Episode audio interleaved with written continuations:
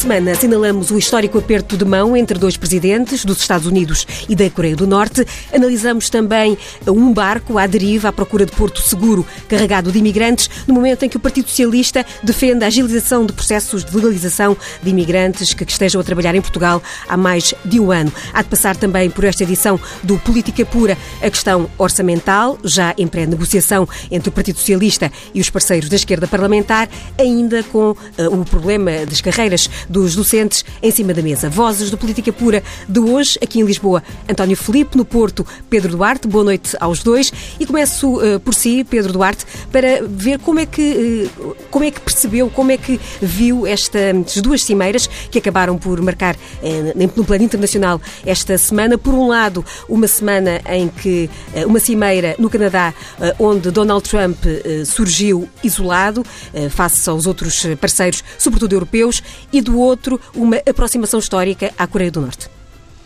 Bom, eh, uma saudação para si, eh, Judite, para o António Filipe e, naturalmente para os nossos ouvintes também. Eh, de facto, o mundo está, está, está em mudança também a esse nível e eu acho que há um novo paradigma de, em, à escala global, em termos geopolíticos, e temos de talvez nos começar a, a, a habituar a, a, este novo mundo. Eu digo isto porque nós, de facto, depois de, da queda do muro de Berlim, sensivelmente, habituamos a um mundo unipolar, uh, unipolar, portanto, em que os Estados Unidos assumiam um papel, em certo sentido, até tutelar em termos globais. Portanto, era em algumas circunstâncias uma espécie de polícia do mundo, noutros, noutros era um árbitro, uh, mas de facto os Estados Unidos tinham um papel muito peculiar. Eu julgo por ação de um conjunto de dinâmicas globais que têm a ver com a emergência de novas potências, com a, se quisermos a, o início de reemergência de outras, como é o caso da Rússia e muito por ação da visão própria do presidente Trump uh, e, portanto, também da sua administração, eu acho que estamos a assistir a essa mudança de forma muito acelerada. E digo isso porque os Estados Unidos deixaram de, ser o tal, de ter o tal papel e de querer assumir esse papel uh, mais tutelar e moderador da, à escala planetária para, de repente, serem um player, um, um jogador que tenta competir e concorrer com, com, de forma muito intensa e visível através do presidente Trump com eh, outras forças eh, à escala global. Isso nota-se do ponto de vista económico, e julgo que na cimeira do, eh, do G7 isso foi claro, com a questão dos acordos comerciais, isso é muito evidente, em que os Estados Unidos querem de facto inverter um problema de, de, de, de déficit de facto comercial crónico e é visível também a outro nível. Nós, não há muito tempo, a propósito, por exemplo, do acordo do Irão, percebemos que os Estados Unidos eh, claramente apontaram os seus aliados, desde logo Israel, mas também, em certo sentido, a Arábia Saudita. E agora aqui, nesta, nesta opção pela Coreia do Norte, é um pouco também do mesmo e, portanto, é tudo um jogo de equilíbrios eh, geopolíticos em que os Estados Unidos mudou a sua atitude face ao, ao passado a que estávamos habituados. Também na Coreia do Norte foi um pouco isto, depois de haver uma numa lógica de, de, de negociador, eh, talvez seja preferível dizer eh, negociante, é? que uhum. caracteriza Trump normalmente neste tipo de coisas, eh, entrou de facto como se diz na gíria futebolística, entrou a pé juntos na relação com, com Kim Jong-un e com o líder norte-coreano, para no fundo acabar num abraço, não é? Como, como se viu depois de, na ótica do próprio, ter conseguido os seus intentos isso tem muito a ver com equilíbrios regionais, com a relação com a China, e eu acho que aqui o Trump também está à procura do ponto de equilíbrio certo, de perceber qual é o papel que, que, que os Estados Unidos têm de, de, de assumir na minha perspectiva, ou mil perspectiva, acho que ele provavelmente nunca vai encontrar e, portanto, vai ter sempre uma visão de curto prazo a este respeito e vai gerindo as relações internacionais de uma forma muito, muito casuística, não é? Sem ter propriamente uma linha de orientação. Aquilo que me parece, a única coisa que me parece muito clara é que, de facto, ele disse, aliás, na campanha, por muito que discordemos, eu discordo, mas, mas, mas a verdade é que ele afirmou que aquela ideia do America First e, portanto, da, da América em primeiro lugar está a ser colocada no terreno. E, portanto, não há uma visão global, uma visão uh, multinacional, se quisermos, do, do, dos Estados Unidos. Isso acabou e, portanto, nesta altura, os Estados Unidos é um, é um player como os outros, em que está a tentar uh, competir com os outros e não mais do que isso. Esta posição dos Estados Unidos, agora como um ator, como vimos o Pedro Duarte dizer, uh, isolado, um protagonista isolado em relação aos outros, António Felipe, está a dar frutos ou ainda é cedo, tendo em conta o teor um pouco vago ainda deste acordo que foi estabelecido entre os Estados Unidos e a Coreia do Norte para dizer que este é um momento histórico? Ora bem, eu, eu, creio que a questão é muito complexa, e, mas que é um momento histórico é. Uh, ou seja, eu não desvalorizo a importância desta cimeira. E, e acho até que, que, que, muito do que tem sido dito, escrito sobre, sobre isso, desvaloriza aquilo que está em causa e centra-se em aspectos mais uh, pitorescos, uh, por vezes até relativamente infantilizados, sobre as características das personagens. A coisa é, é, às vezes parece, ah, um encontro dos tipos meio loucos. Ora, eu acho que independentemente de méritos e deméritos e de características boas ou más dos intervenientes, a Península da Coreia é uma das zonas mais perigosas do mundo. É uma zona fortemente nuclearizada eh, uma guerra que, que, formalmente nunca chegou a acabar, ou seja, a Coreia está dividida pelo paralelo 38. Uh, a tensão entre ambas as Coreias e o forte investimento militar dos Estados Unidos na Coreia do Sul Uh, criou ali uma situação de grande uh, instabilidade e de muito, muito perigosa. Ou seja, nós podemos dizer que nos últimos tempos a única zona do, do mundo onde de facto a humanidade esteve confrontada com a possibilidade de, um, de uma guerra de grandes proporções envolvendo inclusivamente armas nucleares era ali.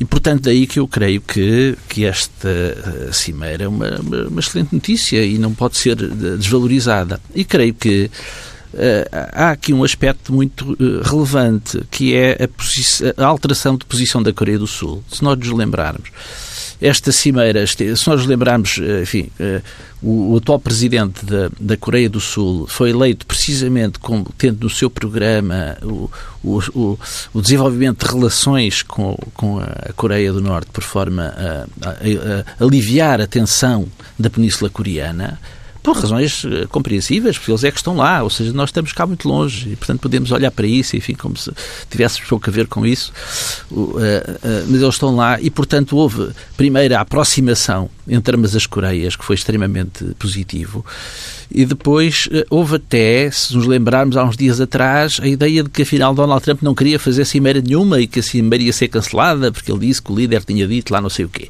Bom, e, e, o que é facto é que depois também houve aqui alguma intervenção da Coreia do Sul no sentido que, que levou a que, de facto, esta cimeira se fizesse e, portanto, eh, não sabemos até que ponto é que eh, esta, a, participação dos Estados Unidos disto até não nem foi relativamente contrariada, mas seja como for. Né?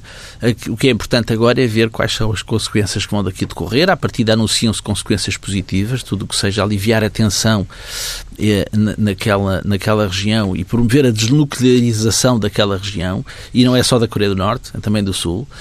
Uh, e, portanto, tudo o que seja uh, uh, aliviar essa tensão é muito importante para a paz no mundo, e, portanto, daí que eu acho que esta cimeira tem essa importância. Eu deixava de lado aspectos, enfim, mais ou menos pitorescos que são noticiados, e, e, creio que valia a pena era centrarmos, de facto, no, no, no alívio que isto representa para uma situação de tensão naquela região que, que não diz respeito apenas a eles e que, evidentemente, afeta a humanidade no seu conjunto. E, portanto, eu creio que, que, que foi um acontecimento com, com, cuja importância deve ser sublinhada. Tendo em conta, como dizia há pouco o Pedro Duarte, que os Estados Unidos voltaram as costas ao eh, acordo nuclear com o Irão e agora promovem este, este, eh, esta desnuclearização da Península uh, Coreana, há aqui alguma contradição ou não?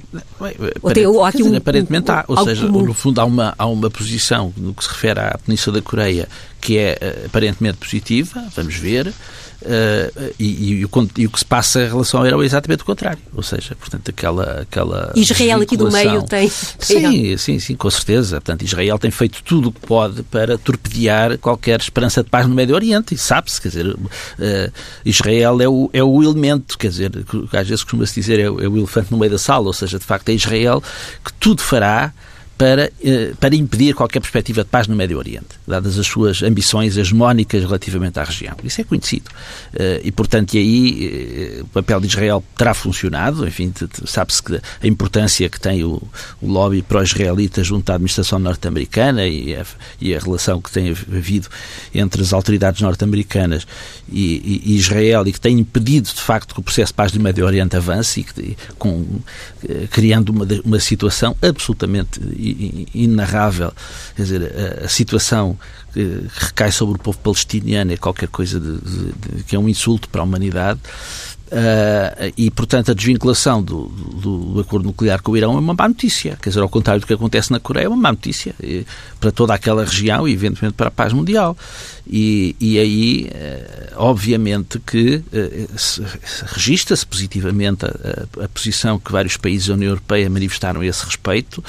Uh, mas o que é facto é que, a partir do momento em que os Estados Unidos desvinculam, o Irão fica numa posição complicada. Ou seja, de facto, o Irão tem que ver, tem que reagir de alguma forma a essa decisão unilateral dos Estados Unidos. E, e obviamente, que, que isso é uma, é uma má notícia, seguramente. Pedro Duarte, ainda para, para eh, embrulharmos este, este assunto, o facto deste acordo, hoje sabe-se que, eh, e foi pela voz eh, não de Trump, mas de outro membro da administração, que a ideia é que este processo esteja concluído até ao final do mandato do atual presidente, do, do primeiro mandato de Donald Trump, uma, algo que não tinha ficado claro ainda em termos temporais sobre quais são as metas, quais são os, as metas temporais deste acordo firmado em Singapura.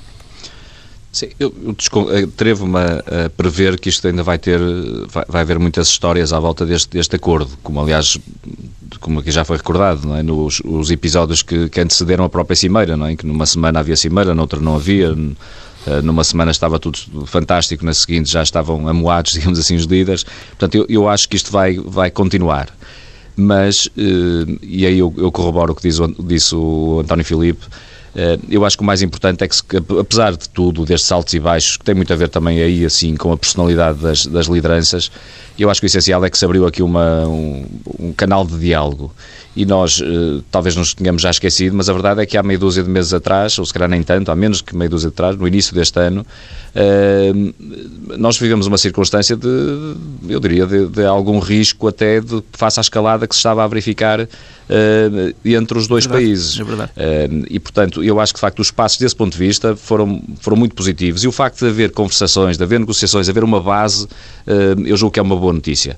Quanto ao acordo em si, eu aí tenho muito mais reservas, confesso. Acho que ainda vai haver muitas histórias para contar à volta disto, um, vai haver muitas negociações, muitos detalhes que vão fazer com que haja avanço e recuos, um, mas ao fim do dia, se isso contribuir de facto para, para, para alguma sensatez em termos uh, globais e, e, a tal desnuclearização que, que se pretende daquela regi região, eu acho que, que, que, foi, um passo, foi um passo positivo e sem dúvida. Não é? Eh, avançamos então na nossa agenda. Daqui a pouco vamos eh, falar uh, da questão uh, do pré-negociação pré orçamental e do debate que o PCP tem marcado para amanhã sobre a questão dos professores. Antes ainda, outra questão que tem marcado a atualidade europeia, uma espécie de jogo do empurra com um barco com mais de 600 pessoas a bordo, que foi, viu as portas fechadas à Itália, agora arruma para a Espanha, no momento em que se sabe que França e Itália se vão para debater as questões da, da imigração. Eh, cá em Portugal, e estamos a falar de, de, de, de imigrantes, cá em Portugal, António Filipe, o PCP avança com eh, um projeto noutra área para que imigrantes que estejam a trabalhar eh, há mais de um ano em Portugal possam ver legalizada a sua situação. Vamos lá ver, há, há um projeto do PCP que já foi que já apresentado há, uns tempos, há uns tempos e que tem que ver, de facto, com... com que era um projeto de lei. Para que é um projeto de lei e que tem que ver com a, com a criação de um mecanismo legal para a regularização de indocumentados.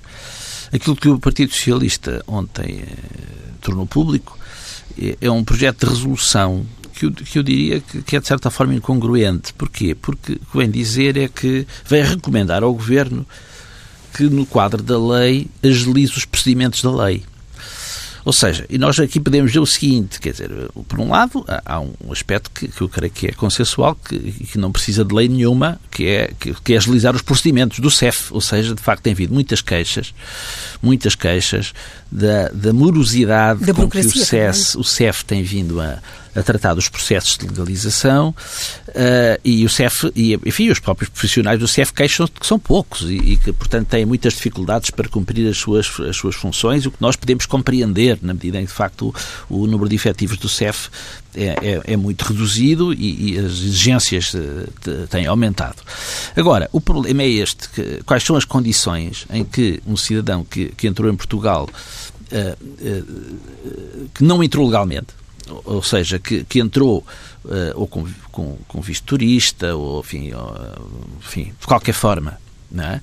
e que está em Portugal numa situação irregular, qual é que deve ser a atitude que o Estado português deve ter. E essa é a questão. Ora bem, a lei prevê que haja uns mecanismos excepcionais, ou seja, que o Governo possa, porque, enfim, em princípio, o cidadão que não está nessas condições não tem condições de legalização. Ou seja, quem não entrou legalmente, pela forma legalmente prevista, enfim, não tem possibilidades de regularizar a sua situação, a menos que haja enfim, uma, uma atitude excepcional, que o Governo reconheça, ao abrigo de uma disposição excepcional da lei, reconheça enfim, que, e atribui a autorização da residência. Uh, e, e, e, isso é uma decisão discricionária. E isso é que não nos parece que está bem. E, portanto, aquilo que o Partido Socialista vem dizer, no fundo, com o projeto de resolução é dizer, bem, o Governo que, que seja flexível, não é? que seja bonzinho e, portanto, que, que, que, que dê lá autorizações de residência. Ora bem, uh, nós podemos dizer que se daí não vem mal ao mundo, uh, também não, não, essa não é a solução desejável. Ou seja, a solução é que se encontre na lei um mecanismo claro, não é?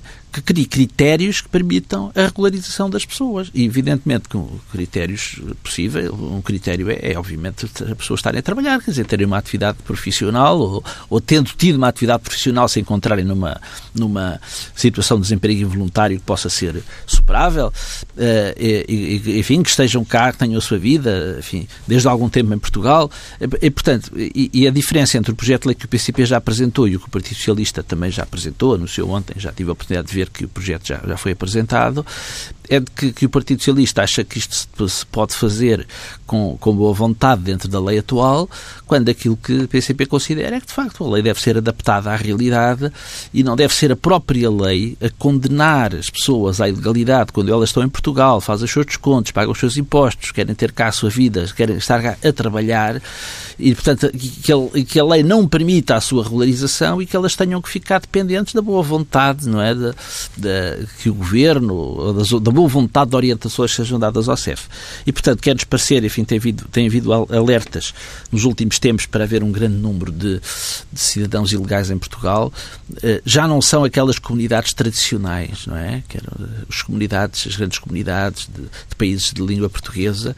Eh, também já não são aquelas comunidades de que há uns anos atrás de países do leste da Europa, mas são cidadãos nepaleses, paquistaneses, indianos, portanto, cidadãos de outras paragens que têm vindo para Portugal e que estão cá, muitos deles, em, em situações extremamente precárias. E, e, aí devia haver uma, uma, uma, uma, atuação muito firme por parte das, da Autoridade para as Condições de Trabalho, porque os testemunhos que temos de, de, de trabalhadores que são explorados, nas, designadamente em explorações agrícolas no sul do país, são, são absolutamente degradantes e, portanto, eh, a Autoridade para as Condições de Trabalho devia olhar muito seriamente para isso, mas esse, essas situações só se resolvem, de facto, se for dada a esses cidadãos a possibilidade de regularizarem a sua situação e de poderem ter as suas relações laborais devidamente legalizadas. Isso é, portanto, não só para os próprios, mas é importante para, para a sociedade portuguesa em geral, que não haja essa bolsa de ilegais que, que, no fundo eh, acaba por ser uma violação dos direitos humanos e tem, uh, e tem de facto consequências muito negativas para, a própria, para o mercado de trabalho nacional e para a própria economia nacional. E a esse propósito eh, chamo a atenção quem quiser ouvir em tsf.pt Fábrica da Azeitona, uma reportagem de Nuno Guedes exatamente sobre as condições de trabalho de muitos desses imigrantes, sobretudo no sul do país. Pedro Duarte, falamos aqui das questões da, da, imigração em Portugal, mas este é também um tema eh, que hoje está eh, em cima da agenda europeia, embora esteja um bocadinho eh, a ser empurrado para o lado, por assim dizer. Sim, é verdade. Eu acho que como um, parênteses prévio apenas, se, me é permitido, eu julgo que em Portugal, é importante dizer, nós não temos um, um, problema, chamemos assim, um problema relacionado com a imigração, evidentemente que há temas correlacionados com essa questão que devem ser olhados com muita atenção, e esse, nomeadamente, das condições com que muitos imigrantes vivem em Portugal, é, é, é, crítico, na minha opinião, mas nós não temos o mesmo problema que outros países da, Europa têm, que de facto é uma questão crucial, eu diria, crítica da, do equilíbrio social nesses nesses, nesses, nesses mesmos países. E, portanto, aqui eu digo que, no que diz respeito a Portugal, nós não temos de, de inventar um problema só porque o, a questão está na agenda europeia, digamos assim, não é? Acho que faz sentido e, e eu, mais uma vez, isto hoje está a parecer um pouco estranho, mas eu, mais uma vez, corroboro o que disse, o, que disse o António Filipe. É bom sinal, julgo eu, não é? Isso partiu a perna. Sem dúvida alguma. Isto, não, esta é uma daquelas uh, surpresas boas. Eu acho que, é, acho que estou, estou contente com isso. Acho que eu, eu, concordo quando me parece que a lei é que tem que ter de facto critérios claros. Temos evidentemente de melhorar procedimentos administrativos, que esses sim merecem ser melhorados. E, evidentemente Portugal acho que pode desempenhar um papel mais ativo em termos europeus do ponto de vista da, da solidariedade que tem que ter neste, neste momento. Porque aí, indo de encontro à, à, à sua pergunta, Judite, eu acho que de facto a Europa está num momento, a esse respeito, muito, eu diria, muito preocupante. Nós, talvez, em Portugal não tínhamos bem noção disto, mas, eh, bom, eu diria que a Europa nos últimos anos tem dois grandes problemas, ou tem tido dois grandes problemas. Um que nós em Portugal sentimos de forma muito intensa, que tem a ver com o próprio equilíbrio eh, económico e com a moeda única em particular. A crise por que passamos foi foi, bom, eh, eu digo sintomática a esse respeito, mas há um outro que, tem, que toca noutros países, mais a leste, eventualmente alguns do sul, como Itália, Malta e, e Grécia, eh, que tem a ver, de facto, com, esta, com estas crises migratórias que, designadamente depois de 2015, se acentuaram de forma muito, muito intensa. E a Europa não encontrou uma resposta para isso. E eu acho que aqui nós estamos um pouco a viver entre dois populismos. Temos um populismo de alguns políticos, o novo governo italiano é o, melhor, o último exemplo, digamos assim, a esse respeito, que de facto eh, usam um pouco a emoção coletiva e algum até receio das populações eh, nativas eh, eh face a, a, a estes fluxos migratórios e, portanto, colocando um bocadinho em causa ou pelo menos ameaçando, dando a ideia de que estão a ser ameaçados, é melhor dizê-lo assim, que estão a ser ameaçados os empregos, a própria segurança das pessoas, o equilíbrio comunitário em algumas, em algumas regiões, e isso é com algum populismo tem-se tentado manipular uh, uh, os cidadãos, mas é importante também dizer que há o outro lado, portanto, aquele outro lado que, me, que eu qualifico também de populista, que, no fundo, vende facilidades. Faz um discurso, evidentemente, muitíssimo interessante do ponto de vista dos direitos humanos, que, eu, que me agrada ouvir, de grande abertura, de, de acolhimento de tudo e de todos, mas depois, na verdade, quando passamos à, à, execução propriamente dita, aquilo que verificamos é que esses mesmos políticos, esses mesmos decisores, não criam as mínimas condições para, para, para acolher esses mesmos imigrantes. E até, em alguns casos, fazem um discurso e depois, na prática, acabam por ser muitas vezes os primeiros a bloquear fronteiras e a, eh, se me permitem a expressão, a empurrar os imigrantes para o vizinho do lado, não é? para o país ao lado. Acho que a França, a esse respeito, talvez seja um, um bom exemplo. É? E, portanto, eu acho que aqui uh, temos de encontrar um ponto de equilíbrio, até porque seria muito pouco sensato se nós não percebêssemos os sinais que os cidadãos, os eleitores, estão a dar em muitos países europeus. O que estamos a ver agora em Itália não é diferente do que se passa já na Áustria, em que está um governo claramente que, que baseou a sua força eleitoral nesta questão e é um governo que, que eu acho que se pode qualificar de extrema-direita, ou pelo menos muito próximo disso. O mesmo se passa na Polónia, o mesmo se passa na Hungria. Temos mesmo fenómenos... o crescimento na Alemanha, mesmo o crescimento da extrema-direita na Alemanha, relativo ainda no Parlamento. E, e, exato, sem dúvida alguma, e o próprio Ministro do Interior, portanto, da Administração Interna, se quisermos, alemão, disse recentemente que era muito importante fazer uma coligação, uma espécie de coligação europeia entre a Itália, o novo governo italiano, a Áustria, onde está um governo de extrema-direita, e a Alemanha, para resolver este problema. E, portanto, mesmo dentro do governo italiano, do governo alemão, desculpem, eh, há já quem perceba ou, ou, tenha uma tentação de cair nesta, nesta visão eh, que, eu, que eu evidentemente não, não acompanho, mas que me parece que não se vai combater eh, com o tal outro populismo, com discursos românticos, sem, sem olharmos para os problemas que evidentemente esta matéria causa eh, em termos europeus. Há um Conselho Europeu no, no, final deste mês e eu, com toda a sinceridade, espero, espero mesmo que sejam tomadas medidas que, sejam, que se encontre o tal ponto de equilíbrio entre, entre duas visões da Europa, porque parece que é a única solução. Acho que, por vezes, a política é mesmo a arte do possível, não é muito mais do que isso. Portanto, um, um ponto de equilíbrio eh, que permita manter a Europa eh, coesa. Porque, com toda a sinceridade, eu acho que mais até do que a questão do euro, como nós sentimos há uns anos atrás, eu acho que esta questão pode manifestamente pôr em causa todo o projeto europeu. António Filipe, este ponto de equilíbrio até agora eu, eu acho que, que, há aqui um problema, quer dizer, a União Europeia tem sido uma enorme incoerência nestas matérias e, e, e, de facto há aqui uma daquelas situações em que diz que quem se meia vento escolhe tempestades, ou seja, quer dizer, os, os países da União Europeia uh, alinharam alegremente na, no derrubamento do, do governo líbio, na criação da situação absolutamente caótica que se vive na Líbia, Uh, alinharam uh, alguns, alguns, e não todos, mas enfim, uh, da guerra do Iraque, alinharam na, na, na guerra civil na Síria.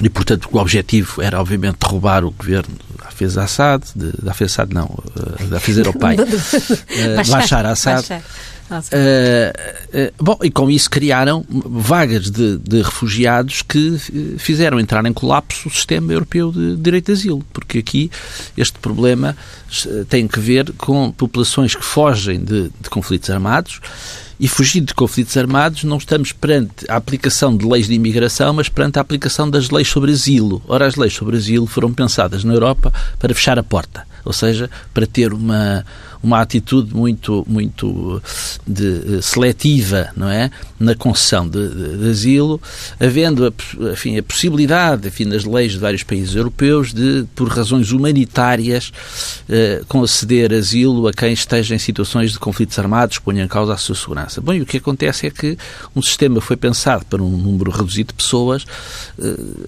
a Europa vê-se confrontada, obviamente, com milhares, milhares de pessoas que tentam, de qualquer maneira, chegar a território europeu. Uh, e, portanto, há aqui uma responsabilidade que vários países da União Europeia tiveram e que a União Europeia, enquanto tal, enfim, através dos seus responsáveis políticos, exatamente de, de, de, dos responsáveis pela política externa, uh, adotaram. Uh, e, portanto, tem que haver aqui uma, uma, uma forma de reagir a esta situação que não seja pura e simplesmente aquela que foi aquela que o governo italiano agora tomou, que é dizer não, aqui não, aqui não, aqui não entram pondo em causa, inclusivamente, de uma forma absolutamente desumana a vida de centenas de pessoas, não é? Para além das tragédias que, que temos assistido no, no, Mediterrâneo, de naufrágios, enfim, de milhares de pessoas que perdem a vida nessa tentativa desesperada de chegar à Europa.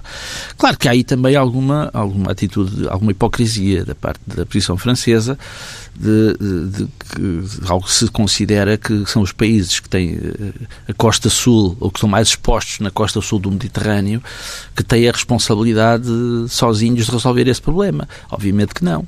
E, portanto, aí tem que haver, efetivamente, se não houver uma, uma perspectiva solidária da parte de vários países da União Europeia para ajudar a, resolver esse problema, que devia começar efetivamente por, por tomarem medidas não de, de, de, de, incentivo às guerras no, no sul do Mediterrâneo, mas pelo contrário, não é? E, e, essa devia ser a primeira atitude, mas, mas para além disso tinha que haver uma atitude de acolhimento humanitário daquelas populações num esforço concertado e que não recaísse apenas sobre os países que estão, estão expostos pela sua situação geográfica.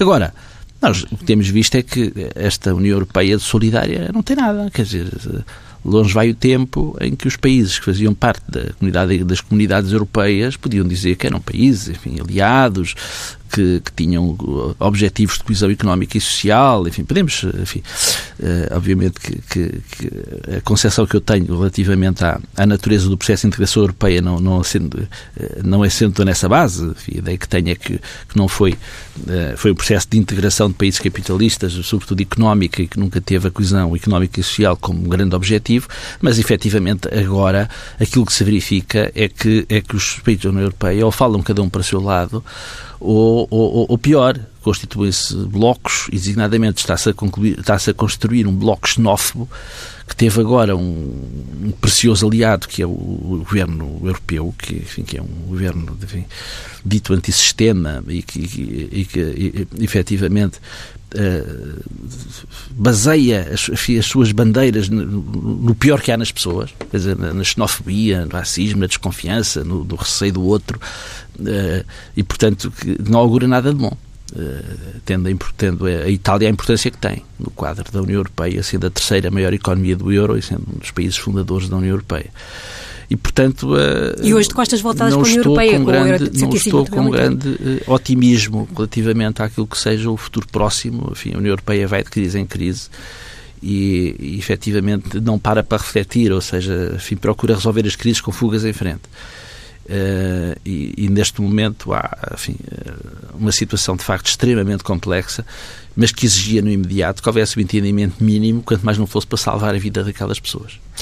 Estamos eh, a galopar rapidamente para o final deste, deste programa, mas ainda temos uh, um tema em cima da mesa. Estamos já, antes das férias parlamentares, em período de uh, pré-negociação uh, orçamental. O PCP marcou para amanhã um debate de atualidade exatamente sobre a questão das, do ano letivo e as carreiras dos docentes também em cima da mesa. Pedro Duarte, visto de fora, este parece-lhe ser um tema que possa colocar algum, algum, algum pauzinho na engrenagem uh, rumo ao próximo Orçamento de Estado para 2019? Eh, admito que sim, de facto é fazer um pouco de futurologia, eh, não só porque evidentemente não consigo estar interpretar totalmente aquilo que são hoje em dia as, as motivações do governo e dos seus parceiros, dos partidos parceiros, mas porque eu penso que os próprios se calhar ainda não terão bem definido aquilo que pretendem. O que é que eu quero dizer com isto? Eu acho que o, o, o Partido Socialista e o seu líder em particular, António Costa, está a tentar, eh, do ponto de vista eleitoral, eh, esticar esticar a toalha o mais que pode. E, portanto, nesse sentido, quer cobrir, ou pelo menos eh, limitar danos à esquerda, no sentido de que os seus atuais parceiros, Bloco de Esquerda e Partido Comunista Português, fiquem com o seu eleitorado limitado e, portanto, aprisionado e julgo que o tem conseguido, as sondagens também vão mostrando, acho que o tem conseguido genericamente falando, e, portanto não há um crescimento à esquerda, e por outro lado está a tentar ao centro também esticar o mais que pode a toalha, no sentido eventualmente de poder atingir a maioria absoluta, julgo que é isso, será na cabeça dos socialistas será isso que, que, que estará em mente. Ora, isto é um exercício evidentemente difícil e, portanto, eu acho que vai haver eh, até chegarmos ao momento final das, das, grandes decisões quanto à estratégia eleitoral eh, para as próximas eleições legislativas, muito provavelmente aquilo que António Costa tentará fazer é este equilíbrio de ir puxando de um lado, depois puxa do outro, depois na semana a seguir já puxa para a esquerda, depois para o centro e vai tentando encontrar o equilíbrio no sentido de tentar cobrir o mais que pode do ponto de vista, do ponto de vista eleitoral.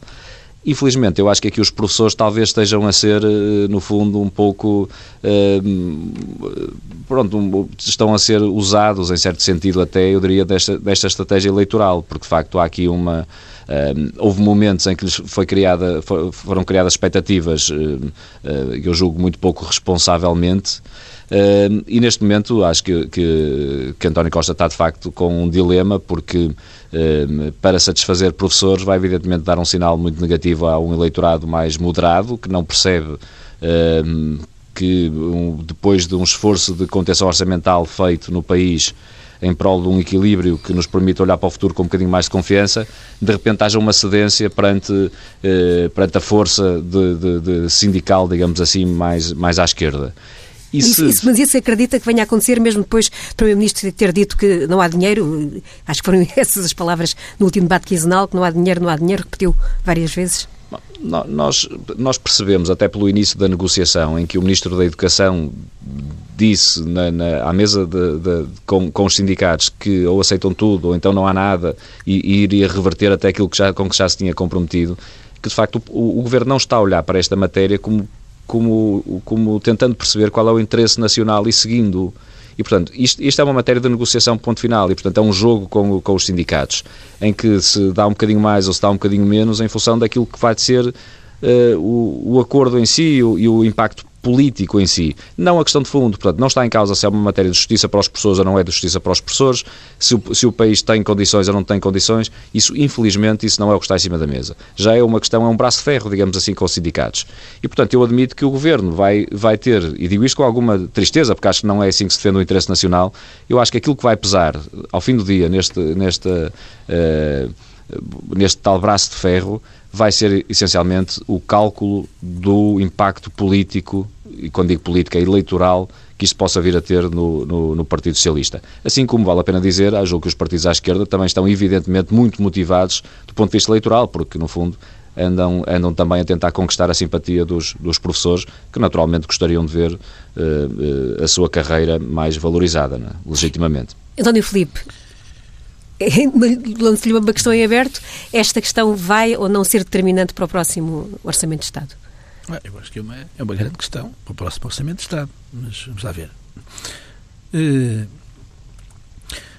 quando, quando o Primeiro-Ministro vai dizer à Assembleia da República que não pode uh, contar o tempo de serviço dos professores para efeitos de reposição das carreiras, porque não, não há se dizê-lo, que eram 600 milhões, uh, e que não há dinheiro para isso. E quando os portugueses sabem que os milhares de milhões que foram usados de recursos públicos para, para recapitalizar os bancos, naturalmente que os professores e os demais funcionários públicos não sabem se são de rir são de chorar porque de facto, eh, ainda um dia destes, a imprensa, meio jornal titulava que, que o, o, dinheiro que foi emprego nos bancos dava para construir 23 pontos baixo da gama. É, com, como é que as pessoas podem aceitar a ideia de que para isto não há dinheiro? Bom, e depois também não é, não é legítimo dizer às pessoas que, que tiveram nove anos não é, com as suas carreiras congeladas Uh, que lhes digam assim: bom, pronto, nós agora ultrapassámos essa situação de crise, mas olha, façam de conta que foi um pesadelo, não aconteceu nada. Quer dizer, tiveram. Foi, foi um sonho mau, não aconteceu nada e, portanto, e esses nove anos não existiram. Não, esses nove anos existiram. Quer dizer, e nesses nove anos as pessoas passaram por eles a ver. Uh, as suas, os, os seus com, com, subsídios cortados, com, com uma degradação salarial, uh, e, e, com as progressões congeladas nas respectivas carreiras. E, portanto, as pessoas, é legítimo que as pessoas digam não, este tempo existiu. Quer dizer, nós não podemos fazer de conta que o tempo não passou. Passou. E, portanto, as pessoas viveram uma década das, das suas vidas com dificuldades. E, portanto, relativamente àquilo que foram as suas expectativas que tinham, relativamente aos compromissos financeiros que assumiram para si e para as suas famílias. E, portanto, obviamente que têm todo o direito a que haja uma reposição das suas carreiras. Agora, é de repente? Não, mas isso também ninguém diz que ninguém reivindica isso e portanto aquilo que está uh, uh, em causa, do meu ponto de vista, não é uh, a questão de, de, de, eu acho que é inaceitável aquilo que o governo diz que é façam de conta que este tempo não existiu. Isso não pode ser assim. Aquilo que a discussão deve ser, vamos ver como, com que faziamento e de que modo é que, que essa reposição deve ser feita. Isso é um direito mais que legítimo da parte dos trabalhadores e, portanto, não há aqui cálculos políticos, enfim, de natureza nenhuma, quer dizer, há uma reivindicação justa que, eh, que, que nos professores tem mais peso porque são mais. Não é? uma classe significativa. É, é, numerosa e, portanto, os encargos financeiros que isso implica para o Estado são maiores porque eles são, são mais, não é? Mas, mas, e há outras mas classes profissionais noutras, também. Verifica-se noutras, enfim, nas carreiras, de, noutras carreiras da, da função pública que, que também, enfim, eh, passaram por situação semelhante e que têm, obviamente, o direito a que as suas carreiras sejam, sejam repostas. Claro que que, que é a apreciação do Orçamento de Estado para 2019 vai, vai ter que ter em conta a, a, solução que o Governo quiser dar a esta matéria. Isso, isso. Certamente, certamente, e por isso é que, obviamente, eu creio que há aí essa questão e a questão do, do, do, do investimento público que é necessário para dar satisfação a necessidades absolutamente prementes que os portugueses sentem, designadamente na área da saúde, enfim, uh, vão ser questões eh, decisivas para o próximo Orçamento de Estado e, obviamente, que aquilo que se aguarda é qual é a resposta que o Governo pretende dar a estes problemas. Portanto, a posição que parecia uh, fechada do Primeiro-Ministro no último debate quinzenal, uh, pensa que poderá ter uma inflexão? Eu penso que não, eu, eu, eu penso que é um mau caminho enfim, naturalmente que o governo, o primeiro-ministro e o governo tomarão o caminho que, que entenderem, mas, mas não me parece que seja um bom caminho. E quando o secretário-geral do PCP, eh, Jerónimo Sousa, diz que isto pode toldar eh, o próximo Orçamento de Estado, significa eh, que o sentido de voto do PCP permanecerá em aberto? Significa ainda. isso. Aliás, o sentido de voto do PCP esteve sempre em aberto, quer nos, nos orçamentos anteriores. Foi sempre dito que não houve orçamentos aprovados à partida, e não houve e, e, o mesmo vai acontecer com o próximo. E assim se fez eh, política pura na antena da TSF, com António Felipe, aqui em Lisboa, Pedro Duarte uh, no Porto. Do outro lado do vidro estiveram, aqui em Lisboa, o José Guerreiro, no Porto, Joaquim Dias. Política pura para ouvir em tsf.pt e uh, também em podcast. Regressa na próxima semana com outras vozes, outros debates.